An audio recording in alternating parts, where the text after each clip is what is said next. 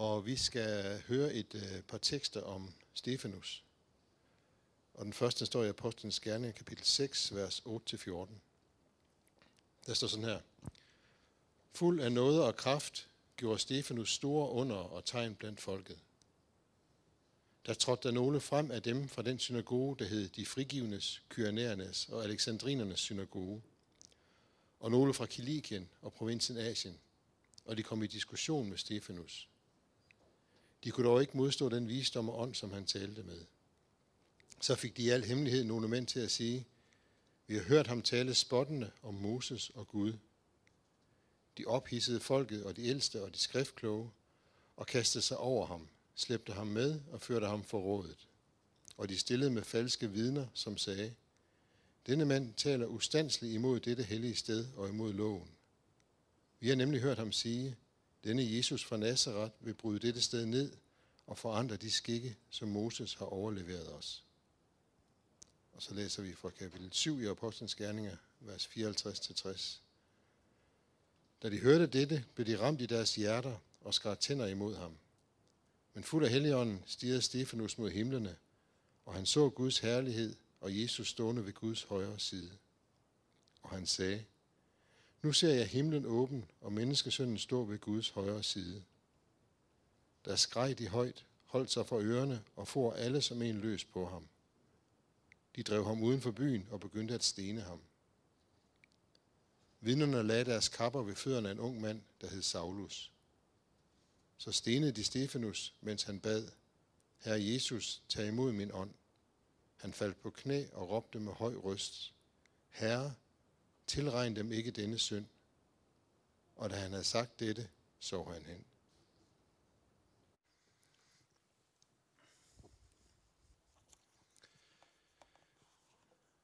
Og evangelieteksten til i dag, anden søndag advent, øh, står i Matthæus øh, evangeliet kapitel 10, øh, vers 32-42.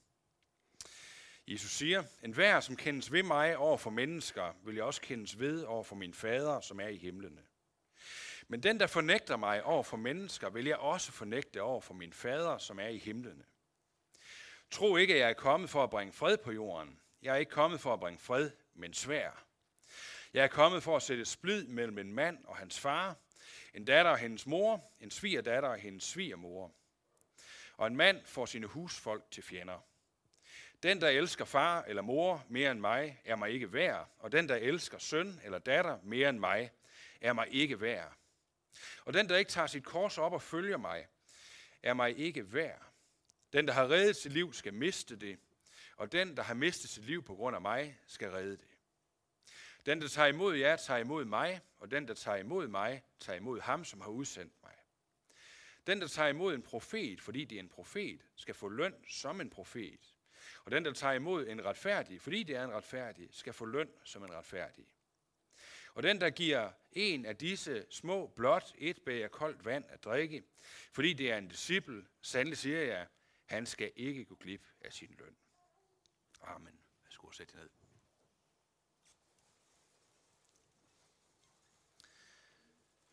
Himmelske far, nu er vi samlet, både børn og juniorer, og også sidder her for at lytte til dig og dit ord.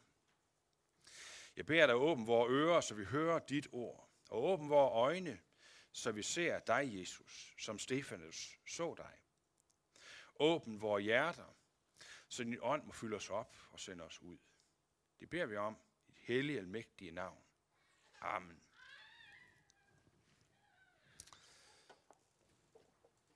Ja, jeg ved ikke med jer, men øh, da jeg skulle forberede den her tekst, så fik jeg da for alvor, nu sad jeg ikke og spiste risalemang samtidig med, det kunne jeg godt have gjort, men, øh, men jeg synes i hvert fald, man får risalemangen noget galt i halsen, når man læser de her to tekster, vi har hørt, faktisk. Altså, det er noget forskelligt, hvordan man har det med, med anden juledag. Og det, et ting er i hvert fald sikker, at hvis man, hvis man går i kirke anden juledag øh, med juleaftens forventninger, så bliver man enormt skuffet. For barnet, det er jo væk. Englene, de er væk, og hyrderne, de er også væk. Sangen om natten er blevet helt væk. Lysglansen omkring englene er der heller ikke. alt det der, der gav os gode og, og hjertevarme følelser, øh, de første, det første døgn, juledøgnet der, ikke? det er helt væk. I stedet for så øh, bliver vi præsenteret for noget kras og umiddelbart øh, ret kold tekst, har jeg faktisk tænkt i dag. Øh, sådan en, en anden juledag. For dens budskab, tekstens budskab, skuer egentlig ret meget mod det, vi forbinder med den sådan hyggelige danske jul. For et år siden var jeg i Israel øh, en tur, og det var på mange måder fantastisk. Noget af det, som var, var ret godt ved den tur, Øh, det var, det var der 1. december, jeg var der. Og vi var jo begyndt at jule noget derhjemme, og hvis nogen af jer kender min kone og min familie, det gør nogen af jer jo, så er det vide, at, at min kone, hun er julesiden omkring sidst i september. Øh, så vi var godt kørende på det der allerede. Øh, og så kommer jeg derned, altså, og, og man kommer, selvom jeg jo godt vidste, det, det her, det er jo ikke, altså, de er jo ikke på den måde ikke op med store uh, Santa Claus uh, everywhere og sådan noget der. Det er de jo ikke. Men så kommer jeg derned, og så i, i, i selve det hellige land, ikke? Og så er der ikke et juletræ, ikke en julemand, og ikke noget som helst at se. Det ligner faktisk mest en øh, forårsdag øh, op omkring Hanbjerg Marina. Øh, ja, det er alle os, der sejler, ved, hvor det ligger. Store is, ikke også? Øh, fordi det var 24 grader. Øh, der var ikke en julemand, der var ikke noget julestemningsmusik. Undtagen lige inde i Nazareth. Øh, der var jo heller ikke så meget øh, julestemning derinde. Undtagen det ene sted, der var for turister. Turistbutikken. De havde et helt vildt højt juletræ øh, i øh, de her 25 graders varme. Og, øh, og så var der jo udsalg af sådan brændte mandler og sådan ting. Lige der. Men ellers ikke. Alt det der, vi forbinder med jul, og jeg forbandt med jul, det var faktisk en god oplevelse lige at få det skåret væk så vi kan koncentrere os om, hvad det her faktisk handler om. Og noget af det kan den her tekst i dag også. Øh, dagens tekst minder os om, at øh, om noget, som vi helst ikke vil høre, tror jeg. Nemlig, at det kan koste modstand og strid og overgive sig til julens fred. Modstand og strid, det synes vi ikke er fedt. Det synes vi på ingen måde. Anden juledag det er også mindedag for kirkens første martyr, som er Stefanus. Og derfor så er det, at den liturgiske farve er, er rød i dag. Rent historisk, så var det sådan, at øh, anden juledag, øh, den 25. Øh, december, og anden juledag, 6, øh, 26. Øh, december, det blev først øh, planlagt meget senere, at det skulle være jul der den 25. december. I første omgang, der var, der var den 26. december Sankt Stefans dag. Det var allerede inden. Og øh, nu skal vi lige se, om der er en skift den her. Ellers kan du gøre det dernede, Thomas. Øh, men måske er der alligevel en åndelig logik i de her to dages naboskab. At på den ene side, så koster det intet at få del i julens evangelium. På den anden side, så koster det alt. Jul handler om den her gratis gave, som ingenting koster. Og på den anden side, så kan det koste os alt at modtage den. Og som der ikke var plads til Jesus i herberget, sådan vil, der ofte, vil det ofte gentage sig i livet, at der heller ikke er plads til himlens kongesøn på den her jord. Og så er kristen jul jo ikke bare et tilbud om nogle døgn i drømmeland. Og det er måske det, jeg personligt har haft mest imod alle det der julehejs fra omkring sidste september, eller hvornår det nu begynder at frem. At det ligesom foregiver, at julen handler om et drømmeland. Altså noget, som er luftigt og ikke eksisterende. Det er noget, vi drømmer om, det er væk. Det er nok egentlig det, jeg altid har bøvlet med, når vi har holdt dansk jul. At det var det, der skulle være centret. Men jul har med realiteter at gøre. Jul vil give os noget at leve på. Noget vi kan dø på. Jul lægger en ny virkelighed ind i det, vi kunne kalde livets blandingsdage. Af mørke og af lys, af solskin og af blæst. Og at det er sådan, at der er en ny virkelighed, det fornemmede vi allerede, tror jeg, hvis vi hørte godt efter i juleevangeliet. En frelser er født, der lød det sådan det var det, Søren læste øh, juleaften. Grundlæggende så øh, betyder frelser jo, jeg tror, du skal skifte igen, Thomas, den her, den, øh, den er færdig. Grundlæggende så betyder frelser jo, at os, for hvem livet er gået i minus, vi har fået en mulighed for, at livet kan gå i plus. Eller som det her. I gammel tid, også hos, i Danmark, der var, det, der var Danmark en slavenation. Og man fik sådan en, øh, ej det er, det er nok for lidt fortegnet, men man fik sådan en halsring på halsen. Når man var slave, der gik en kæde ned til hænderne. Og så kunne slaven, ham, ham der ejede slaven, han kunne holde i sådan en kæde, der gik om bag den her halsring. Så han både styr på hænderne og halsen. Julen handler om, at vi, der har sådan en halsring på, og er styret af noget andet, bliver sat fri for den halsring. Frelse, det er egentlig en oversættelse til fri halse. Fri halse. Med jul er der kommet noget godt ind i tilværelsen. Med gode forandringer til livet og med et håb for evigheden. Det er juleglæde midt i en verden, hvor der også findes julesorg. For der er en mørk tråd, der vibrerer i alt det Gud han har skabt. Fordi alting er ramt af syndefaldets kæmpestore katastrofe. Lyset skinner i mørket, men mørket greb det ikke. Derfor har julens lys og glans ofte så svære kår i vor, på vores jord. Og Stefanus, han var den første, der markerede modstanden. Han var også den første, der mærkede modstanden. At det kan koste at følge Jesus. Det mærkede han meget konsekvent. Troens og bekendelsernes omkostninger, dem fik han at føle. Men han kom også til at mærke en ny styrke midt i modgang og i svaghed. Mens foragtens ord havlede ned over ham sammen med stenene, der står der om Stefanus, du må gerne skifte igen, at han stirrede mod himlen, og han så ind i en åben himmel. Og her så han Guds herlighed. Og han så Jesus. Han så ikke Jesus siddende henslængt i en åndelig sofa på en eller anden sky. Han var ikke uinteresseret, den Jesus han så. Men nu hvor Stefanus blev forfulgt og blev stenet, der så han Jesus rejse sig op. Stefanus så Jesus stående ved Guds højre hånd. Hvis I prøver at følge mig i billedet, det er jo en ny, stærk virkelighed, der åbner sig over forfølgelsens, afmagtens virkelighed. Selvom Jesus var hos Gud, så var Jesus ikke væk. Så man heller ikke er væk for dig og for mig, og fra den lidende kirke i dag. Jesus har rejst sig op. Han er i funktion. Jeg synes det er, selv, det er et helt fantastisk billede, når man, når man læser det der. Det er den, den stående Jesus. Han sidder ikke der. Han har rejst sig op.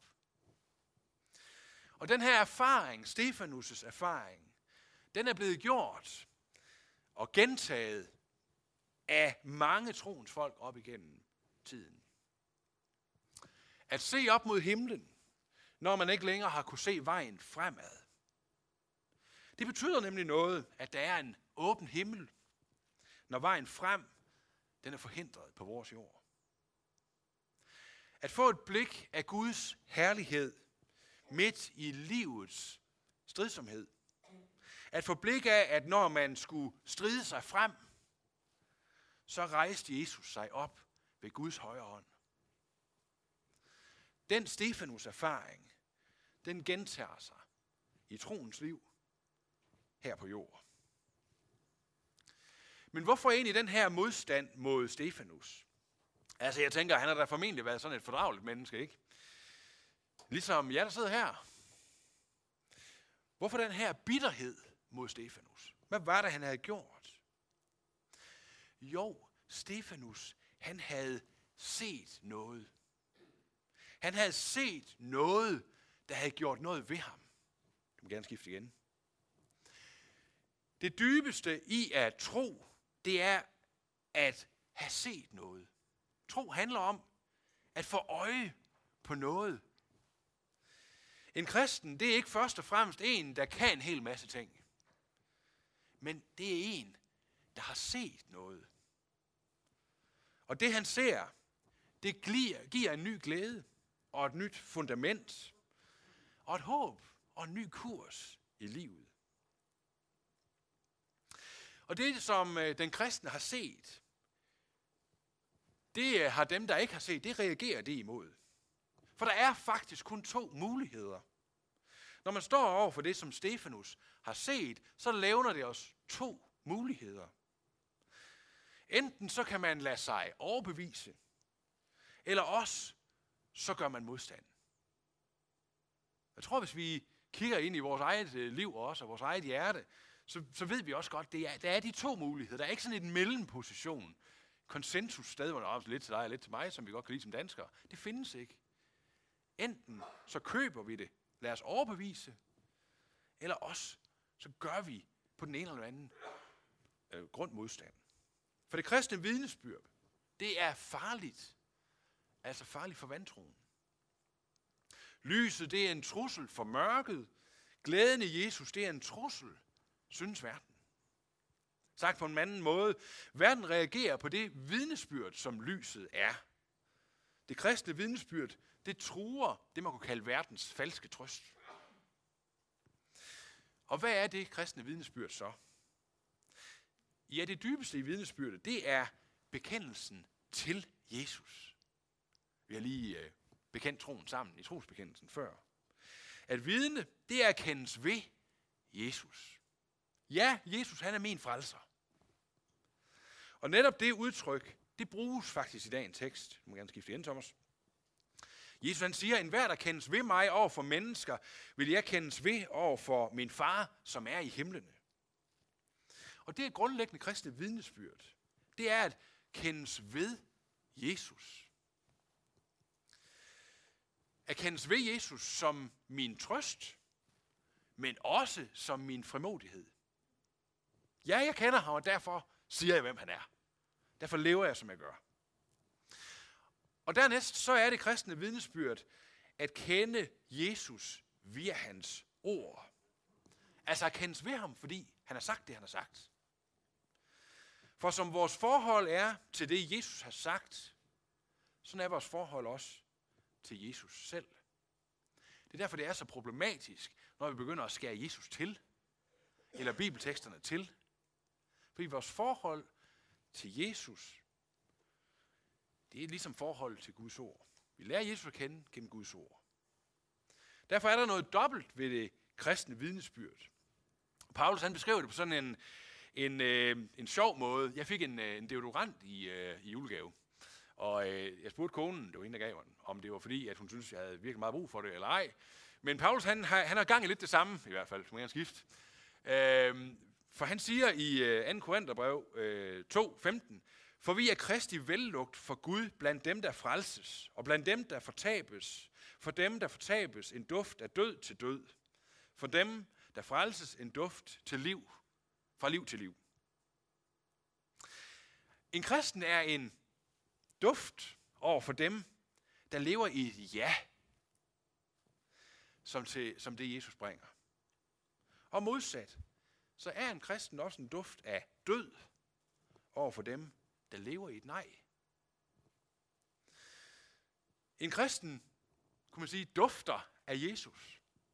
En livsduft for andre, på livs vej. En dødsduft over dem, der har vendt Jesus ryggen. Og derfor så deler vidensbyrdet om Jesus mennesker. Ligesom lyset. Lyset skinner og viser vej. På den anden side, så bliver lyset jo en dom, fordi vi måske gerne vil skjule noget i mørket. Så vi ikke tåle lyset over det.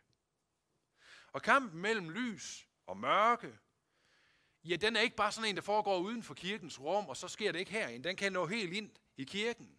Den kan nå ind forbi familiens julebord, julefrokosten. Jesus han taler om splid mellem far og søn, mellem datter og mor, og så svigermor. Ja, jeg siger du måske, det er ikke så svært for mig at forstå, men det kan jeg godt forstå. Nej, det er ikke den slags. Det er den splid, altså en dyb splid. Og vi undrer os måske, jamen, kan, kom han da ikke med fred, ham Jesus? Var det ikke det, englene sang? Fred til mennesker. Jo, fred. Og den apostolske formaning til os, den er der også. Hold fred med hinanden, så vidt det står til jer.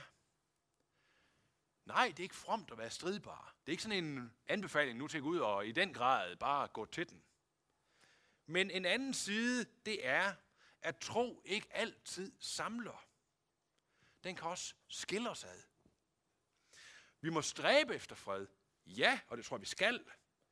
Velvidende, at julefred, det ikke altid betyder husfred i hverdagslivet.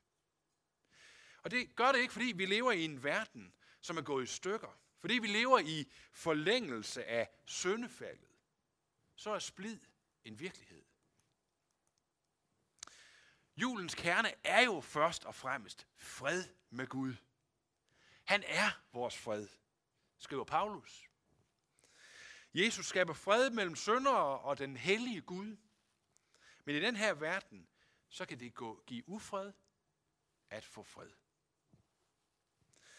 Så er julens gode budskab, at Gud ikke blot lod stå til, men han greb ind.